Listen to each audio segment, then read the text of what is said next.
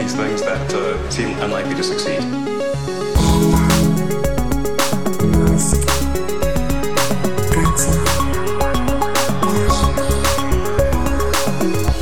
Bienvenidos a un nuevo episodio de Elon, episodio 97. ¿Qué tal estás, Matías? Estoy muy bien y además, como dejé un poco en cliffhanger la semana pasada que iba a anunciar algo en este episodio, estoy nervioso por anunciar eso. No sé si quieres que lo hagamos ahora o al final. Voy a agradecer, porque tenemos un Patreon nuevo que dice, oye, tienes que, lo agradecemos a los nuevos Patreon cuando os apuntáis, patreon.com barra mixio, etcétera. Y me dice, agradecemelo en Elon, en vez de en el podcast diario. Y se llama Alex Sánchez. Así que, Alex Sánchez, eh, muchísimas gracias por apoyar eh, los programas de Mixio, de verdad, con la mano en el corazón. Y el resto que queráis, pues ya sabéis que podéis apuntaros en patreon.com barra mixio y ahí tenéis, pues eso, todos los programas de tanto de Elon como el resto, sin la publicidad y un montón más de cositas, merchandising, camisetas, tazas, etcétera. Cuéntame esto que me querías contar ahora, Matías. Bueno, como tú has metido la cuña de Mixio, yo voy a meter la cuña de Parsec, que es un nuevo proyecto que estoy muy ilusionado porque además ha sido Elon mi, no mi primer podcast, pero sí el, el podcast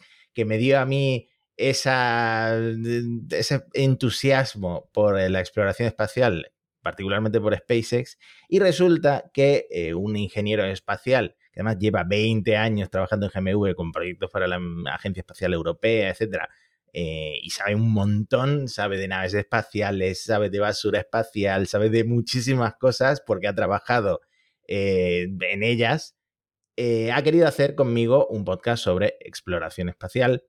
Él se llama Javier Atapuerca y el podcast se llama Parsec.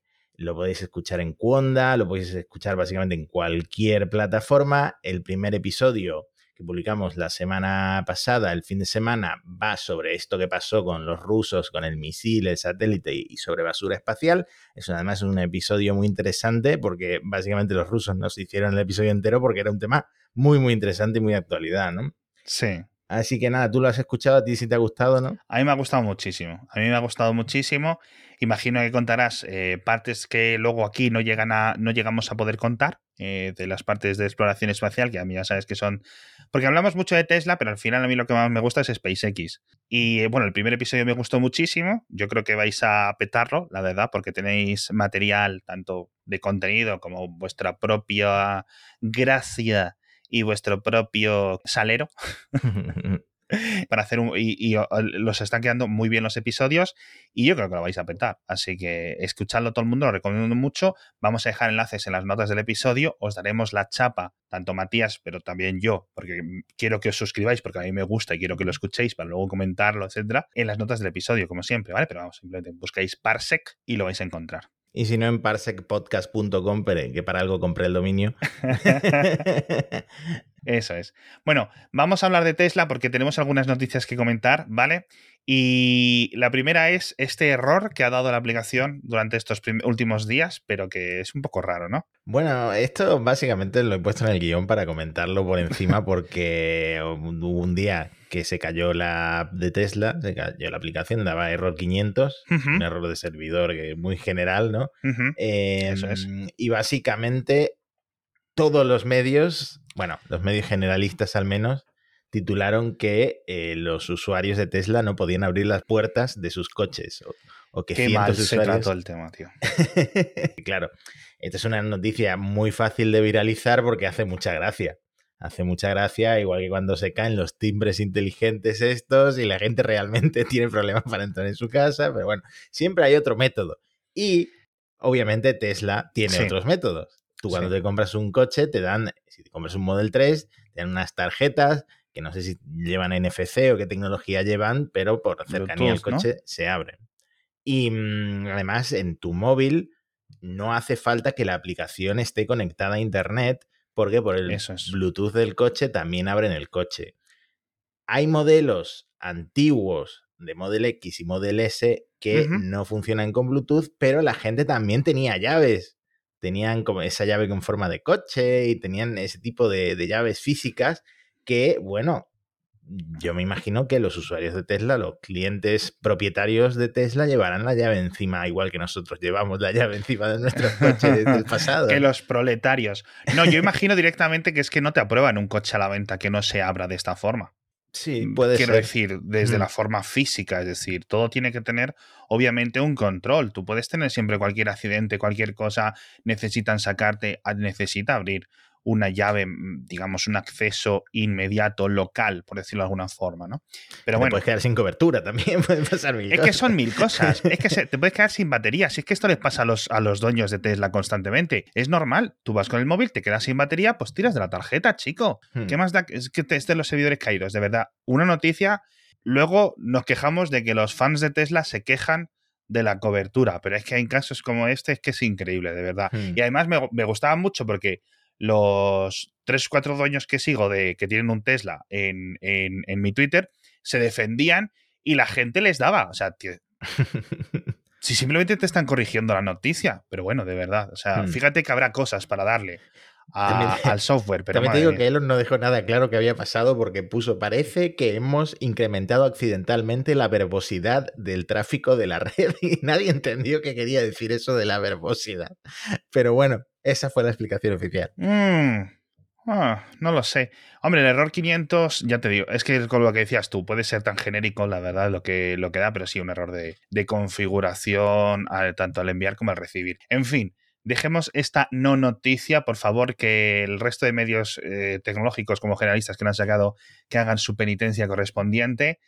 Pero bueno, lo que sí fue muy gracioso, y aquí sí que hay que sacar los palos, es lo de la falta de los USBs, tío, que es que es, es increíble. Esto es que además hay fotos y las fotos son muy graciosas porque están entregando coches, eh, Model 3 y Model Y, con los agujeros para el puerto USB, pero sin los puertos USB por la escasez de Eso chips de la que llevamos hablando no sé cuántos episodios, ¿no? Y de componentes, claro. Yo he leído que hay algunos dueños que les han avisado y a otros que no les han avisado. Ese es el problema. El problema ha sido la comunicación de Tesla con Oh, los clientes. ¿Qué Pero- ocurre cuando desaparece el, el el, ¿no? el departamento de comunicación? ¿Errores de comunicación? No puede ser. Porque no eran todos los puertos USB, los principales venían, eran Sí. principalmente los que vienen como en la pared trasera de la consola central, que no sé si son los que se usan para grabar con las cámaras, para conectar un disco duro. Pues ahora que lo dices, no lo sé.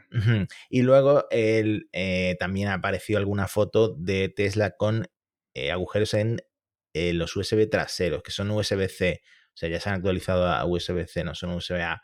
Y bueno, no sé qué componente les faltaría. La cuestión es que no, no podían eh, entregarlos con todos. Y ese es el, el problema que tú comentas. Es la razón por la que ha habido tantas quejas. Porque eh, clientes se enteraron al coger el coche, al ir a- a recoger el coche. Es que manda carajo, porque al final, ¿te acuerdas hace, uf, te estoy hablando como hace tres o cuatro meses, que comentábamos que habían sacado un montón de fotos de un montón de Teslas parados y fuentes internas de, le dijeron a Electrek o alguien así, dice, nos faltan unos componentes. Y era en plan, las ruedas, el coche está construido, quiero decir, ¿tiene, ¿qué componente será? Y estábamos con la duda. Pues a lo mejor era eso.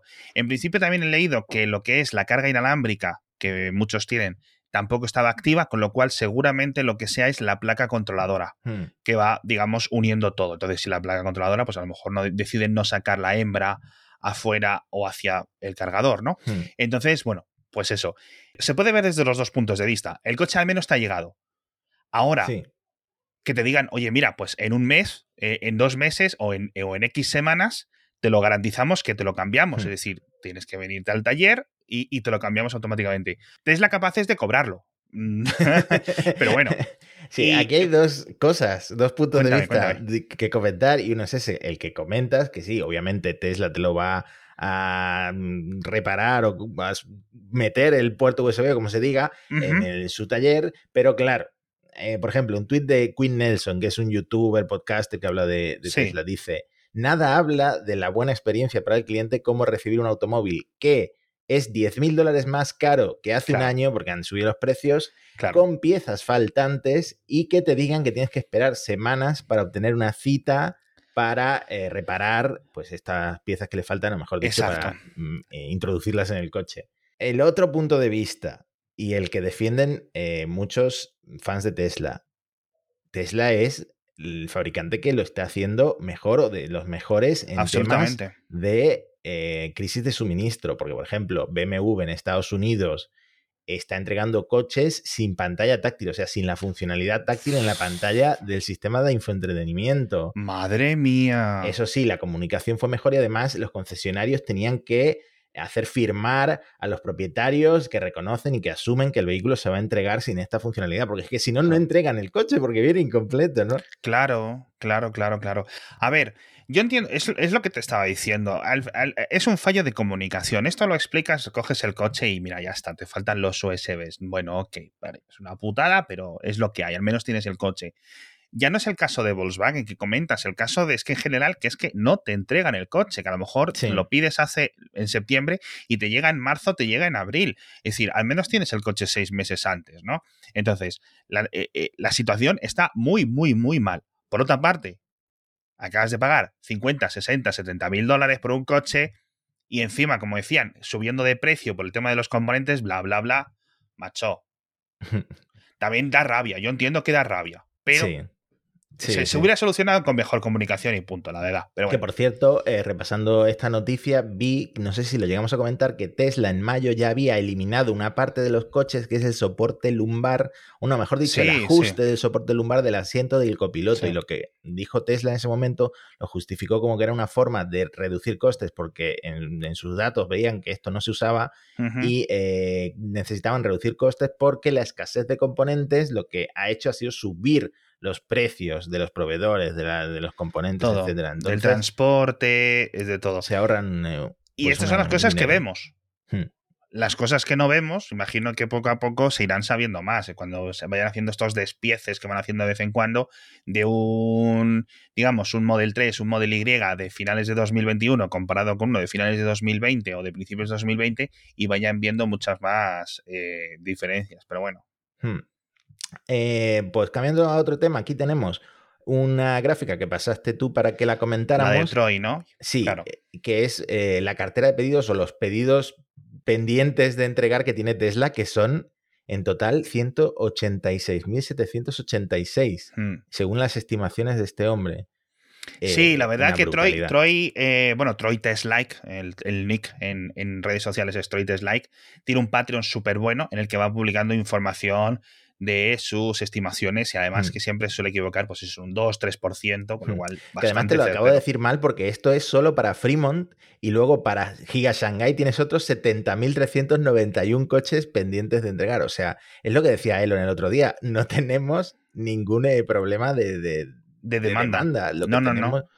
250.000 coches que están pagados o encargados y que no están entregados. ¿Vale? Es decir, si es que van a superar los 800.000 sin ningún tipo de problemas este año. Vamos a ver, el año pasado, el año que viene, yo imagino que el milloncito, si se va recuperando sobre todo el, ritmo, se abren turnos nuevos, se abre eh, Berlín, etcétera, el, millón yo lo daría casi cuentas de la vieja, pero garantizado. Así que vamos, que van, van, van, van chutadísimos. Y, y es cierto que he escuchado por ahí algunas opiniones malas de gente que le están entregando el coche ahora y si no pueden recogerlo justo en ese momento, pues Tesla se lo da a otro. Le dice, es decir, si no puedes esta ventana de tiempo, el siguiente coche que voy a tener disponible para ti en esta configuración que lo has pedido es en tres semanas o en cinco semanas o en enero. Por otra parte, también he visto en los correos que ha enviado Tesla a gente que está retrasando constantemente los pedidos. Es decir, ahora no me viene que me, que me lo entregues, ahora no me lo viene bien, ahora no sé qué. Y entonces le dice, o lo coges ahora o pasa al siguiente porque además que son miles los que están haciendo esto. Así que es que está toda la industria, toda la industria fatal. A mí me sorprende que Tesla esté aguantando tan bien, teniendo en cuenta los, los, problemas tradicionales que siempre han tenido. Así que parece que la verdad es una compañía a nivel de producción, cojones, muchísimo más robusta que cuando empezamos el podcast, vamos. Sí, además el gráfico este lo vamos a dejar en la descripción porque también eh, lleva a que veas otras curiosidades como que, por ejemplo, en China el Model Y, eh, la producción ya está casi cerca de duplicar a la del Model 3, ah, era una de esas mm, estimaciones que tenía Elon de que el Model Y iba a vender mucho más, pero mm, en Estados Unidos, por ejemplo, están más empatados en, producción como en, demanda. Eh, no sé, no sé si eso, esa carrera de que el Model 3, del Model Y va a superar al resto de modelos de Tesla era tan cierta como decían, pero bueno, me empieza a superar. Yo creo que acabará siéndolo. Vamos a ver si se normalizan un poco las cosas de componentes, porque ahora mismo creo que lo que no hay es el Model Y eh, estándar en Estados Unidos, si no recuerdo mal, el barato, entre comillas barato, y al final es lo que decanta la gente. O sea, eh, es por lo que Tesla cuando vendía Model X y Model S se comía un poco los mocos y en cuanto sacó el Model 3, que no es un coche barato, pero ya es más asequible en cierto sentido, pues empezó a, mm, a venderlos casi como rosquillas. Hmm. Entonces, pues lo mismo está ocurriendo con el Y. Si quieres el de el, long range, quieres el performance, etcétera, bueno, pues ahí tienes tus 10, 20 mil euros más o el coste, que sea. Pero mucha gente, pues con el normal le basta. Sí, y ya que hablas de precios, un tema que tenía un poco más abajo apuntado para comentar, el Dacia Spring, del que hablamos en su momento, lleva más de 40.000 pedidos en Europa. Yo creo que eso es un éxito total, ¿no? Eh, con eh, un eh, disclaimer, por lo visto en España solo se han vendido 657 unidades de esas 40.000, según los datos que da la propia Dacia. no sé por qué en España están tan poquitos, porque eh, es muy barato. O sea, con el plan Moves 3 lo puedes mm. conseguir por 10.000 euros y sin el plan eh, por 17.000 euros. Me parece que es un coche que cambia un poco las reglas, ¿no? Sí, no sé, ¿no han dado datos por países? ¿Solo han dado los de España? Lo podemos mirar ahora en el directo. Es que la verdad es que no lo sé, porque a lo mejor se han vendido muchos en Francia, a lo mejor se han vendido muchos en el, en el, en el este de, Europa. Es que no lo sé. Pero la verdad que es un coche que en principio, pues tampoco sé muy bien cómo categorizar el impacto. 40.000 coches me parece bien para una primera versión. Otra cosa es que los pedidos luego se conviertan en ventas, que siempre andan por ahí los fabricantes. Esto es una trampa que ya hacía Tesla, pero es que lo está haciendo todo el mundo. Hablar mucho de pedidos y pedidos y los pedidos, pero luego lo importante son las entregas. Lo mismo le está ocurriendo a Rivian. No sé si lo has visto, ¿no? Que eh, eh, le está pasando un poco lo de, lo de Tesla. Subir en bolsa, subir en bolsa, subir en bolsa y retraso y retraso y retraso. Acaban de empezar con los pickup trucks y los que son los, los sub, los todoterrenos tradicionales, los han vuelto a retrasar. Creo que llevan como un año de retraso con este nuevo retraso que se han sacado de la manga. Pero bueno. bueno, Elon siempre que tiene oportunidad, siempre que ve a alguien en Twitter metiéndose con Rivian por el valor que tiene en bolsa, con cero coches entregados, eh, mete ahí su cuña, mete ahí su respuesta, que sabe que la van a ver millones de personas. Sí. Eh, pues nada, para meterse Es que Rivian ha salido justo en un momento muy complicado muy complicado. O sea, yo no imagino la. Pero bueno, la, bolsa va a su ritmo. Y, y, van haciendo lo que quiere eso. También siento que tiene mucho respaldo, es decir, obviamente Amazon, eh, General Motors, la Ford, etcétera, no van a dejar de apoyar a, Rivian, ¿no? Creo que, bueno, es Amazon y General, Amazon y Ford, sí, General Motors también. Bueno, el caso, sabemos que tienen un pedido, pues eso, de no sé cuantísimos furgonetas y cosas así para Amazon, es decir, eso, eso vale un, vale un dinero. Pero bueno. Y ahora, eh, ya que hablábamos de Elon en Twitter, tengo aquí como eh, tres titulares. Elon contra Biden, Elon contra la CNN y Elon contra JP Morgan. ¿Por cuál quieres empezar? ay, Dios mío, Dios mío, Dios mío. Pues no sé qué decirte, ¿eh? Vamos a empezar por el patrocinador, ¿qué te parece? Muy bien, bien metido. Mira, el patrocinador de esta semana en Tesla no tienen Black Friday, ojalá, pero los que sí tienen un muy buen Black Friday son la gente de pccomponentes.com y tenéis, pues la verdad es que un montón de ofertas, no solo en ordenadores, no solo en accesorios, no solo en este tipo de cosas relacionadas con, la computación, sino eh, en un montón de cosas. Tienen de deportes, tienen de domótica, de cosas de hogar. PC Componentes tiene cada día, cada día amplían mucho más su catálogo. De hecho, dicen PC es de pedazo catálogo que tenemos, ¿no? Y echadle un vistazo, porque tiene ofertas flash constantemente ya desde hace varios días hasta el día 28. A las 9 de la mañana salen lo que van a poner durante todo el día. Los descuentos son bastante buenos. He visto por ahí cosas de 20, 30, 40, 45% de descuento sin ningún problema. Cosas majas. Y tienen lo de siempre, pues eso, una garantía de sustitución de 24 horas, que siempre es muy bueno porque necesitas este tipo de cosas en, estas compras un poco más impulsivas eh, para decir, oye, no me arrepentiré, tal. Y luego, pues el envío en 24 48 horas y, sobre todo, envío gratuito a partir de 100 euros, que a poco que te compres algo mm, bonito e interesante, ya tienes el envío gratuito. Así que echadle un vistazo a pccomponentes.com, dejamos enlace en las notas del episodio y recordad que todo lo que compréis durante el Black Friday en PC Componentes vais a poder devolverlo incluso hasta el 15 de enero, con lo cual podéis comprar ahora algo, aprovechar los precios más bajos y tenerlo ya para los regalos de Navidad. Eso me viene muy bien para mi padre que nunca le gusta lo que le regalo. Pues ya sabes. ya sabes. Eh, háblame de lo de JP Morgan porque me parece que es lo más gracioso. Eh, bueno, eh, ya sabemos, le explicamos en el episodio anterior lo que estaba pasando con JP Morgan, que demandó a Tesla. Y ahora Elon le dijo, el, creo que al Wall Street Journal, que si JP Morgan no retira su demanda, los calificaré con una reputación de una estrella en Yelp. Esto obviamente por, las calificaciones que JP Morgan hace de las empresas, etcétera. ¿Qué pasa? Que, al decir esto Elon, pues se llenó el Yelp de reviews sobre JP Morgan de los fans de Elon, en plan, el peor banco en la historia de Estados Unidos, terrible atención al cliente, terrible cómo han gestionado de Tesla. Y la propia Yelp lo que ha tenido que hacer es cerrar los comentarios. O sea, ya no, se puede. No había visto eso, había visto los comentarios malos, pero no esto. Ya no se pueden hacer eh, ah, comentarios en el de JP Morgan, dice Yelp, porque el negocio ha recibido una atención pública demasiado grande y aunque no nos posicionamos de una manera u otra en este incidente, hemos inhabilitado el Exacto. publicación de contenido. a ver, es que me da mucha pena la gente del equipo, pues de reputación o de redes sociales o de control y de comunicación, etcétera, que están gestionando esto y porque la rama de inversión de JP Morgan se meta en estos galeos, acaban recibiendo todo este trabajo extra. En fin, cosas del siglo XXI, puro meme y, pura chanzanería, que tampoco es que JP Morgan dependa de las reviews de Yelp, que no es un McDonald's, ¿vale? Pero bueno, en fin. Hmm. Eh, cosas graciosas. A, mí me hacen mucha gracia las, las, reviews de Google Maps de sitios que no necesitan reviews, como por ejemplo eh, un colegio público que hay aquí al lado de casa que tiene muchas reviews malas porque los padres aparcan en segunda fila. Ah. Entonces, esto es típico en los colegios, que los, los padres aparquen en segunda fila y eh, los, el resto de conductores se queje. Entonces, pues es un colegio con malísima nota, pero por una razón absolutamente tangencial al propio colegio. Sí. yo, yo, fíjate que este, justo estos años estoy mucho mirando para matriculaciones nuevas de mis hijas, etcétera, pues si hay que cambiar de centro, etcétera, ahora con la secundaria y todos tienen muy malas reseñas, todos, por los propios alumnos, que se meten a echar mierda de colegio. Es, ¿Qué vas a hacer? Pues Internet, el Internet, la vida, la vida. Y Elon, pues eso, como tiene la misma mentalidad que un chaval de 13 años, pues ahí, ahí sigue. Yo creo que este, este, mm, esta demanda o este juicio, imagino que acabará, como dijimos en el anterior episodio. JP tiene las, las, los visos de ganar pero bueno, que tampoco me importa porque no lo voy a pagar yo.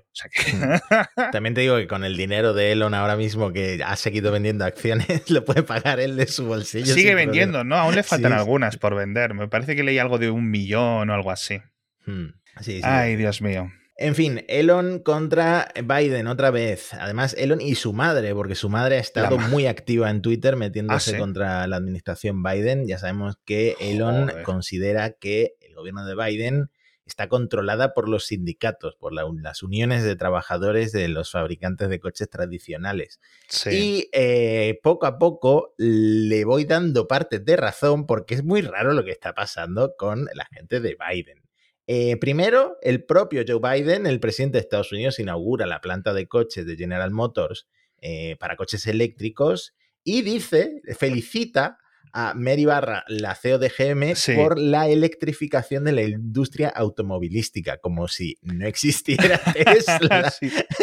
Eso lo vi y todo el mundo de la industria del automóvil en Twitter era en plan. ¿Qué? ¿Qué está diciendo? Pero no es casualidad porque esta semana Kamala Harris, la vicepresidenta, publica en Twitter que eh, vamos, o sea, refiriéndose a Estados Unidos con las nuevas leyes que están poniendo ellos, a fabricar vehículos eléctricos y baterías y piezas de coches eléctricos en Estados Unidos en lugar de depender de otros países. Problema, Tesla siempre ha fabricado los coches que venden en Estados Unidos en Estados Unidos. Y de hecho, dice Elon, para corregir a uno que publicó un tweet con lo que acabo de decir, el 100% de los Model S y Model X a nivel global se siguen fabricando en Estados Unidos, porque China solo fabrica Model, Model 3 y Model Y. Entonces, ¿qué pasa? Pues que la comunidad de fans de Tesla se ha vuelto a echar encima de la administración Biden y él ha aprovechado para meter sus chistes.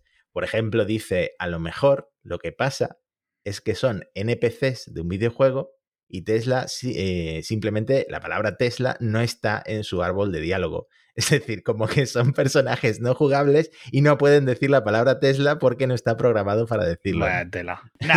esto me parece gracioso, pero bueno, eh, politiqueo, politiqueo. O sea, sinceramente. Igual que Trump le doraba la píldora a este, los otros le están ignorando un poco más porque, pues eso, dependerán mucho del tipo de, de trabajadores que están sindicados, etcétera. Pero si al final, al fin y al cabo, todos son sus ciudadanos, todos tienen que tener derecho y si es cierto que bueno, se van a proponer ciertas medidas de subvenciones, etcétera, no me parece realmente mucho motivo, pero esto ya es opinión eh, política, diferenciar de que una fábrica tenga X sindicato o Y sindicato o no sindicato. Hmm. Al fin y al cabo, si lo haces es por otros motivos, no por motivos laborales, ¿no? Pero bueno, politiqueos, politiqueos. En fin, cuéntame. Bueno, la última, Elon contra CNN. ¿Qué pasa? La CNN publica una review de eh, la última beta de Full Self Driving, a la que tiene acceso muy poca gente, eh, usuarios selectos con una puntuación muy alta en esto de las puntuaciones que comentamos en algún episodio. Alguien les dio acceso y hacen una review muy negativa sobre el peligro de full self driving eh, pues en una condición normal en una ciudad con el tráfico en una ciudad con niños cruzando un paso de peatones. Entonces el reportero Matt McFarland eh, dice cosas como que pasó miedo cuando vio un grupo de niños pequeños cruzando frente al Tesla como que mm, en otra ocasión el software casi choca contra un lugar que estaba en construcción, que él intentaba circular por el lado contrario, no, perdón, que el full self driving intentaba mm, circular por el lado contrario de la carretera y casi se empotra contra un camión.